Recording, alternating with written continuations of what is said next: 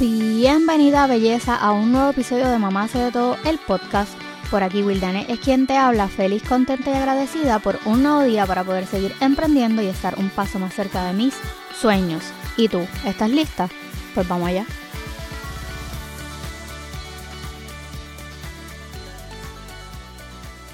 Hola belleza de mi corazón y bienvenida oficialmente a un nuevo episodio de Mamá hace de todo el podcast. En el episodio de hoy quiero hablarte un poco de como que esa crisis de identidad.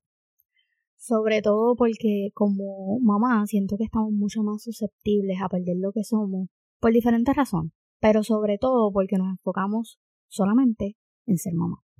Sí, aquí va esta con la cantaleta. Pues sí y no. En esta ocasión te voy a hablar en sí, en sí, en sí, de hacerte como un reconocimiento interno para saber qué tipo de madre eres. Pues te cuento que hace un tiempito me pasó una situación con Alanis que me puso a pensar en qué tipo de madre yo soy. Resulta que Alanis es la tercera de mis hijos, de las nenas, pues la más chiquita, y ella es Mrs. Smarty Pants. O sea, pero a diferencia de Ryan, pues ella es como que bien emocional todo la hace llorar, todo la sobrecarga. Todo, olvídate, ella es bien changuita, o sea, bien changuita. Para que ustedes vean que no todos los niños son iguales, pero ajá, eso es tema para otro episodio. La cuestión es que ese día ellos habían botado la bola, pero, pero una cosa increíble. O sea, literal, pelearon por nada, porque sí, porque no, por si acaso, por todo por todo ellos pelearon ese día. Ya yo estaba como que en un nivel de estrés que realmente, pues, ¿para qué te cuento? Y para el colmo, yo estaba haciendo un súper ensayo de universidad de 34 páginas. O sea, yo no podía tener más estrés. Ella viene y yo acá taca, taca, taca, taca, taca, escribiendo en la computadora y me dice, y ella me sacó la lengua. Y yo tratando de ignorarla. Y ella volvía y me lo repetía, pero más duro.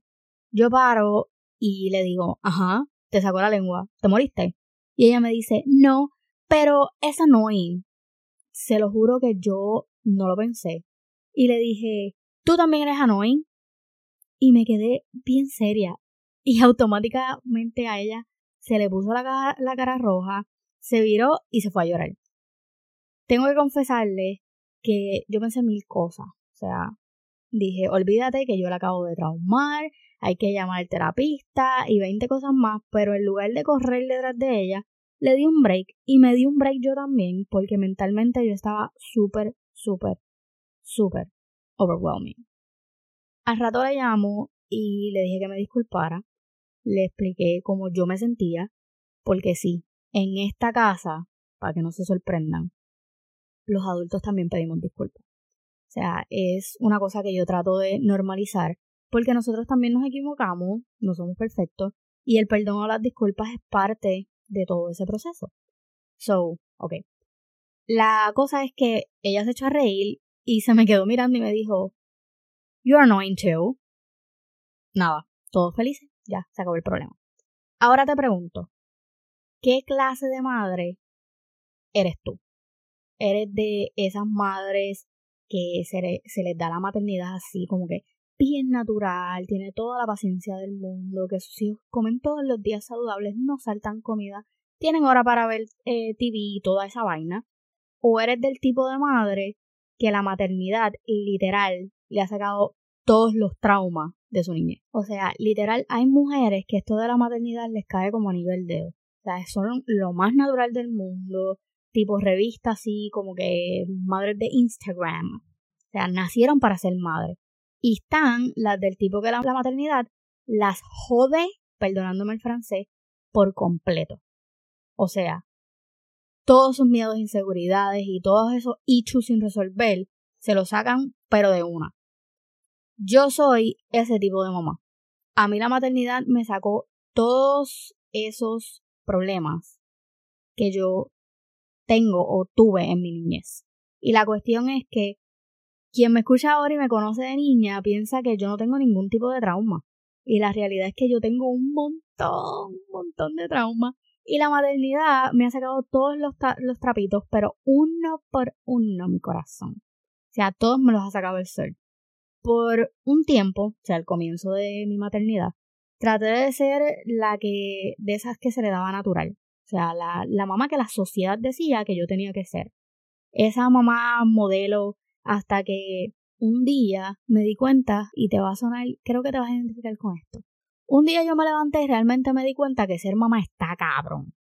Que si yo seguía tratando de ser alguien que no era, iba a terminar con una depresión muchísimo peor que la que tenía. O sea, a mí me cuesta trabajo, o sea, no se me da natural, y es que pues yo no tuve un modelo de familia. O sea, yo vengo de padres divorciados, me criaron prácticamente mis abuelas, y mientras fui creciendo no tuve una guía. O sea, mis abuelas, una es bien sobreprotectora y la otra es como que un, please person.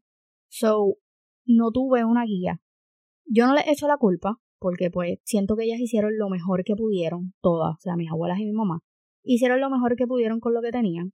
Pero sí, gracias a todos esos sucesos, yo no sé cómo ser madre. O sea, no tengo una referencia. Mi único enfoque cuando yo me convertí en mamá siempre fue no repetir patrones. Y a veces me molesto conmigo misma cuando hago algo que sé que no debería de hacer, como por ejemplo, mis hijos son independientes. Y esto es algo que la sociedad dice que estás haciendo mal porque tú debes de ocuparte de tus hijos. Pero, whatever. Mis hijos son independientes en todo el sentido de la palabra. O sea, todo el sentido. Y aunque eso me cuesta muchísimas críticas en mi familia, yo me decidí a que no iba a repetir patrones. Y una de las cosas que yo no quiero repetir es criar princesas y princesos. Te explico. Cuando yo era niña, como mi mamá trabajaba todo el tiempo, y si yo no estaba en casa de mis abuelas, yo estaba en mi casa, pero en mi casa yo no moví un dedo. So, en mi casa había una muchacha que iba a limpiar y a cocinar y a lavar ropa y a hacer todo lo que se supone que una mamá, según la sociedad, haga.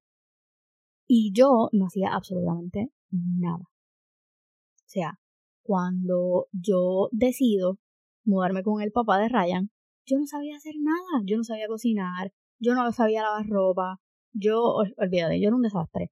So, yo decidí que mis hijos no iban a ser ese tipo de personas. Y aquí todos hacen. Todos tienen un short, todos tienen que lavar su ropa, todos, todos, incluyendo ella Luis de 5 años, bueno, 6 tiene ahora. O sea, y Ryan sabe cocinar, por lo menos lo básico, y los demás se preparan algo si tienen hambre. Nadie se muere de hambre aquí.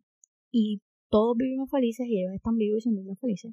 Así que, a pesar de todo, y que no vengo con ese gen de mamá incrustado, por, por decirlo así, creo que estoy haciendo lo mejor que puedo con lo que tengo.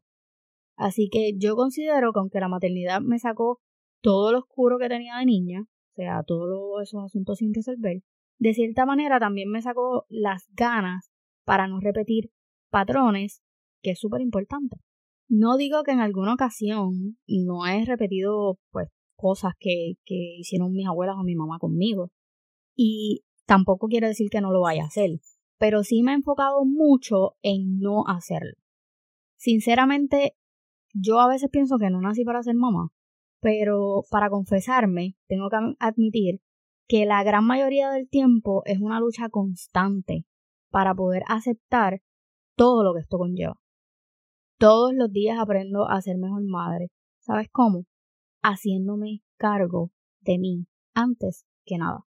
Me costó mucho aprender a no ser la madre que la sociedad dicta que yo tengo que ser y hacer las paces con mi maternidad. Bueno, quiero adentrarme en un próximo episodio más en esto porque esto es un tema bastante extenso y para esto yo quiero tener una invitada súper especial. So, vamos a hacer una segunda parte de esto. Creo que es necesario. Ten pendiente a Instagram porque voy a hacer por allá varias encuestas. Quiero escucharlas a ustedes. Quiero saber qué piensan, qué tipo de madre ustedes son y todo eso. Pero bueno, hasta aquí el episodio de hoy. No olvides darnos una valoración de 5 estrellas y un review si tu aplicación de podcast te lo permite. Y compartirlo en tus redes sociales para así poder llegar a más mamás que necesitan escuchar este contenido. Recuerda, como siempre te digo, bríndale una sonrisa a todo aquel que te pase por el lado amargado porque tú tienes el poder de cambiar para positivo el día de alguien. Nos escuchamos el próximo miércoles en un nuevo episodio de Mamá hace de todo el. Bye.